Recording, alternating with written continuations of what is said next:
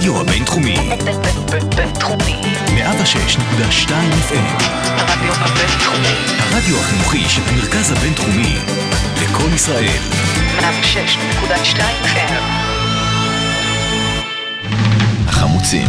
פרופסור בועז בן דוד ופרופסור גלעד הירשברגר. במבט פסיכולוגי על בחירות 2019. אז אחרי שגמרנו לבקר את התקשורת, נעבור ללבקר את הכלב הבא, שהוא האופוזיציה.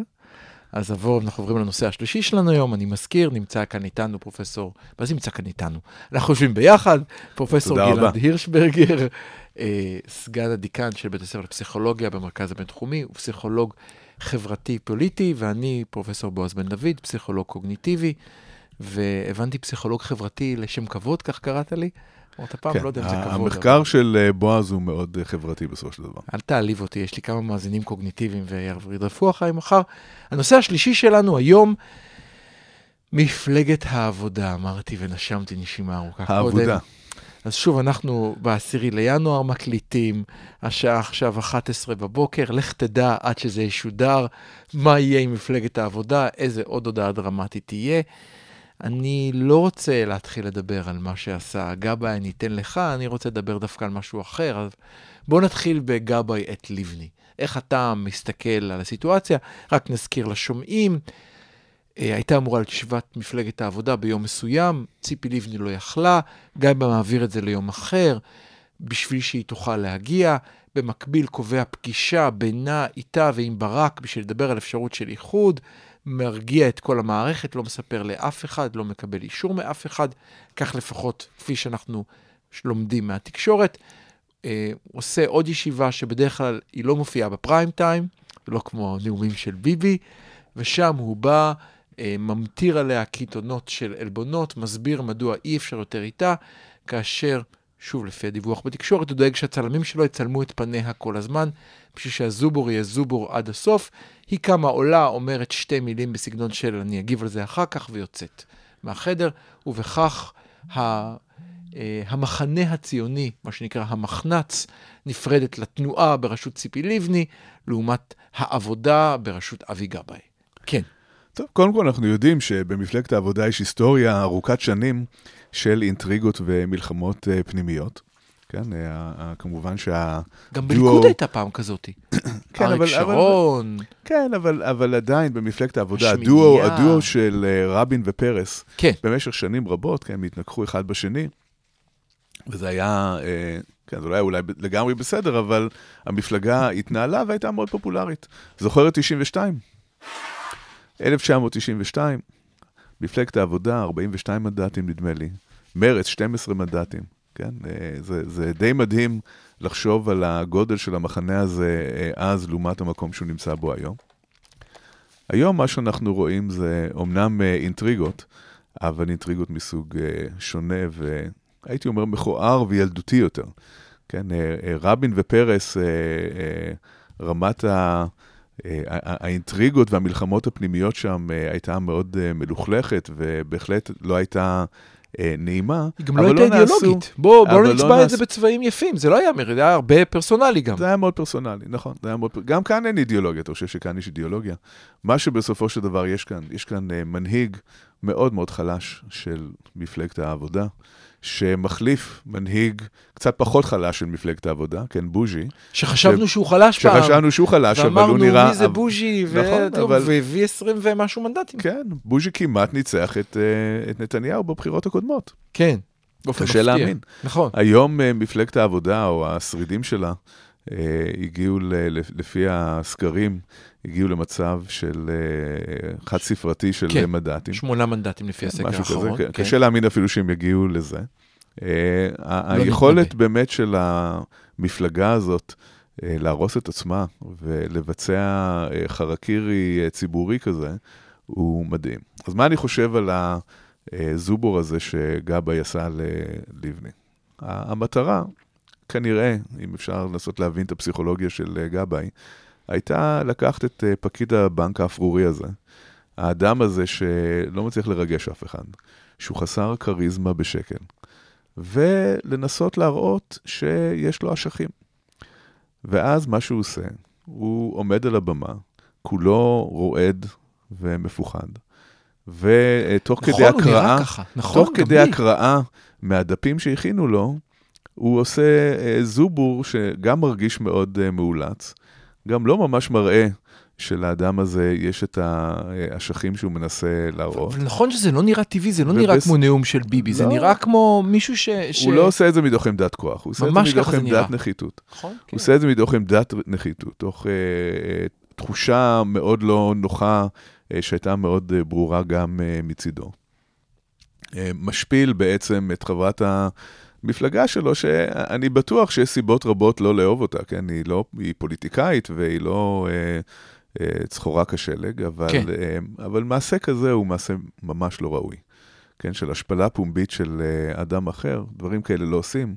יש בכל מערכת אה, אינטריגות ובכל מערכת יש אה, מריבות פנימיות, אבל יש גם איזושהי דרך ארץ שצריך לנקוט בה, ו- ודבר כזה, לא לדבר על שלא לדבר על זה, שבעצם מה שהוא עשה, הוא ירה בתוך הטנק רגע לפני המלחמה כביכול שהוא אמור אה, להוביל אותה. כן, הוא, הוא כל הזמן מנסה למכור לנו את עצמו בתור אה, המוביל של המחנה של השמאל-מרכז, וזה מה שהוא עושה, רגע לפני הקרב הוא יורה בתוך הטנק. זה מעשה שלא יעשה. זה מעשה מטופש מבחינה פוליטית, ולחלוטין לא אתי. אני, אני רוצה ברשותך לצאת מהמחוזות האלה וללכת למחוזות שלי.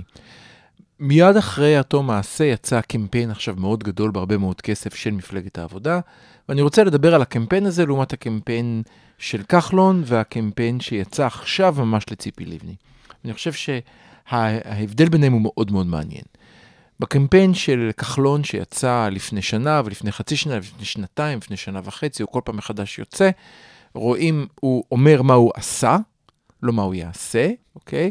רואים את התמונה שלו, הוא דמות מאוד מוכרת, כתוב את המותג, כתוב כולנו וכתוב כחלון, ויש את, את הדברים שנעשו. זה סוג אחד של קמפיין, שבו בעיניי אתה מייצר קשר בין הדברים שנעשו, הדמות המוכרת שהיא מייצרת המותג, הפרזנטור של המותג, שזה כחלון עצמו, והמילים לא רק כחלון, כתוב גם כולנו, שיזכרו שיש מפלגה שצריך להצביע לה בסוף, ובגדול, פונט מאוד גדול, בפונט שלהם, זאת אומרת, זה ממש הפונט של המפלגה שאתה מזהה אותו כבר הרבה זמן. שזה ערך בעיניי, תכף אני אגיד למה אני חושב כך. ציפי לבני ממש עכשיו יצאה בקמפיין אינטרנטי, מאוד ממוקד, לא קמפיין חוצות גדול עדיין, שבו רואים את התמונה שלה בקטן, ובגדול זה המילים. המילים מה היא תעשה בעתיד. היא אומרת שם, מול בנט אה, וביבי צריך ציפי לבני, משהו כזה. זאת אומרת, מה אני אעשה בעתיד? הרבה מאוד טקסט, מאוד ממוקד, לא אמורפי, לא יהיה טוב, לא מחר יהיה חדש, אלא אני עומדת מול ציפי לבני, מול, אה, אני ציפי לבני עומדת מול שקד. פחות או יותר, זה נאמר שם, ועם התמונה שלה בקטן ולבני, כי הפנים שלה מוכרות. אבי גבאי פניו לא מוכרות בציבור. אבי גבאי, אנשים לא מכירים אותו. הוא דמות לא מוכרת. אם אתה מסתכל, אנשים לא יודעים מי זה, בטח לא מזהים את התמונה שלו. אני, אני לא חושב שאתה צודק. אני אני חושב שאנשים זה. יודעים מי הוא, הוא פשוט לא נקלט, הוא לא אטרקטיבי, הוא לא כריזמטי. אני חושב שהפנים הם, שלו הם לא מוכרות. מכירים את הפנים. רוב אני, האנשים מכירים אני את הפנים. חושב, אני, אני מוכן להתווכח איתך על זה, ואפשר... הנה, אנחנו מתווכחים סוף סוף. כן, אני גם חושב שאפשר להתאר, כמו שני אקדמאים, בואו נבדוק את זה אמפירית, נריץ נכון, מחר נכון, סקר. ונראה. אני חושב שתראה שהפנים שלו לא מוכרות. הוא לוקח את הפנים שלו, שלטי חוצות בהמון כסף, אוטובוסים, שלטים, רק הפנים שלו, המותג כתוב בקטן בימין למטה, השם שלו כתוב בקטן בימין למטה, זאת אומרת, גם מותג העבודה, בלי אותיות אמת, שאתה רוצה לייצר להם קשר, הכל בקטן, גם השם שלו בקטן, כאילו הפנים שלו מוכרות, והם מתחייבים לשינוי בישראל, משהו כזה. בעיניי זה קמפיין, בעיניי, אני לא איש שיווק, אבל כפסיכולוג קוגניטיבי, בעיניי זה קמפיין שבו אתה לוקח את הדבר הכי לא חזק שלך, שם אותו בפרונט בענק, מי שמסתכל בתמונה ולא יודע מי האיש הזה, לא מזהה אותו, לא הצלחת לייצר שום דבר, ובטח לא לחבר אותו למה שאתה רוצה שאנשים יעשו בסוף, זה כשהם הולכים לקלפי ורואים את השלוש אותיות א', מ', ת', בגדול, אומרים וואלה, בא לי להצביע עליהם כי מזכירות לי משהו טוב, חיובי, כמו אותה מידה כשאתה הולך למכולת ואתה מתלבט אם לקנות אוסם או תנובה, לא אוסם או תנובה, אוסם או שטראוס, אז אתה אוהב את אוסם בגלל הפרסומת. זה בעיניי, ולדעתי זה אז- לכן אז מוביל אולי למה בוא- שהיה. בוא אה, אה, נסתכל על זה בצורה קצת אה, מעמיקה יותר, ולא רק על הקמפיין עצמו, אלא על מה בעצם אה, קורה כאן מבחינה פסיכולוגית אולי אה, מתחת לפני השטח.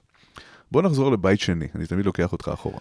יאללה, אלוהים כן, אדירים. אתה? ג'פרסון עכשיו אתה בית יודע מה, שני. בוא לא ניקח אותך לבית שני, בוא ניקח אותך, בוא ניקח אותך ל- לדומה לבית שני, נו, ניקח אותך לסרט של מונטי פייתון, בריין כוכב עליון, זוכר? כבר יותר טוב. אוקיי. כבר יותר טוב. מה מה קורה באותה תקופה?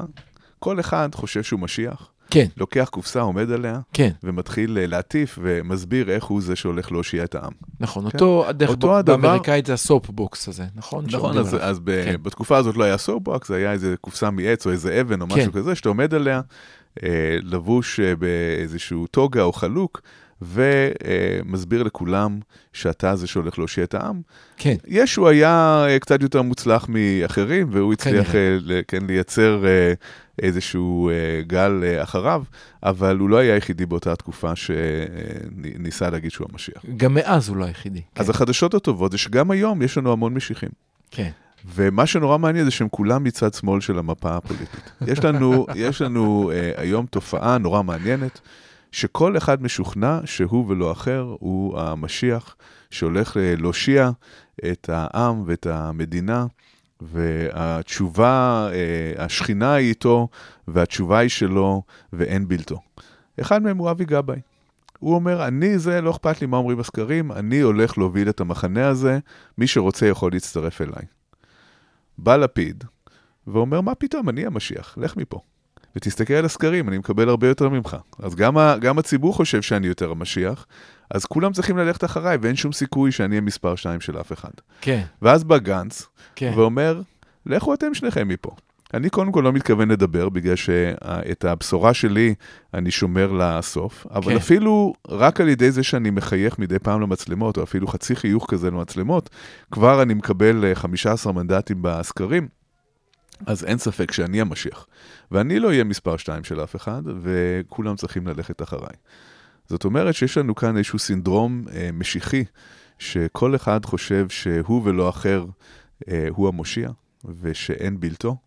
וברור לגמרי, אה, כמו שקורה אצל הרבה נביאי, הרבה משיחי שקר, זה שכשכל אחד אה, חושב שהוא המשיח ושאף אחד אחר אה, לא יכול אפילו אה, לחבור אליו או, או, או להסתייע בו או להוביל אותו, אז אנחנו יכולים כבר לראות את ההתרסקות שבדרך.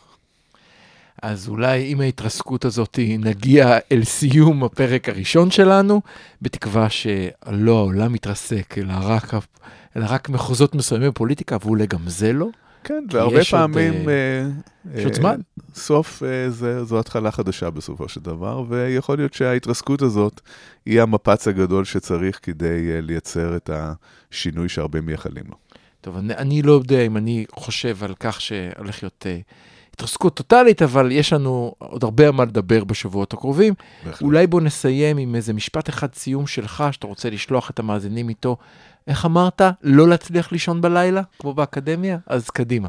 טוב, אני חושב שכבר אמרנו מספיק לגבי כל הסיבות שצריך להיות uh, מוטרדים uh, בגללן. Uh, אני אולי uh, אגיד משפט שיהיה הספתח לנושא הבא שאנחנו נדון בו בשבוע הבא, וזה ההקצנה של הימין, העלייה של הימין החדש הישראלי של uh, בנט ושקד, מה הוא מסמל. האם זה בסך הכל איזשהו משהו יותר רענן וצעיר שיוצא מתוך uh, קופסת הנפטלין הדתית של הבית היהודי, או שמא מדובר כאן באלט-רייט ישראלי על כל סממניו ועם כל הסכנות שהוא טומן בחובו. אני רוצה לשלוח את המאזינים עם נקודה אחרת. אני אה, רוצה שיעקבו על צפיפות הופעת המפלגות.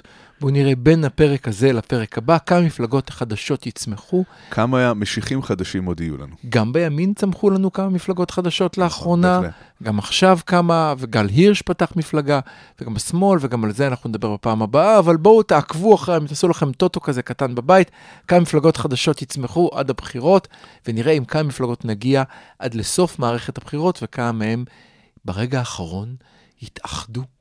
אז תודה רבה לכם. היינו כאן פרופסור גלעד הירשברגר, סגן דיקן בית הספר לפסיכולוגיה במרכז הבינתחומי. תודה גלעד.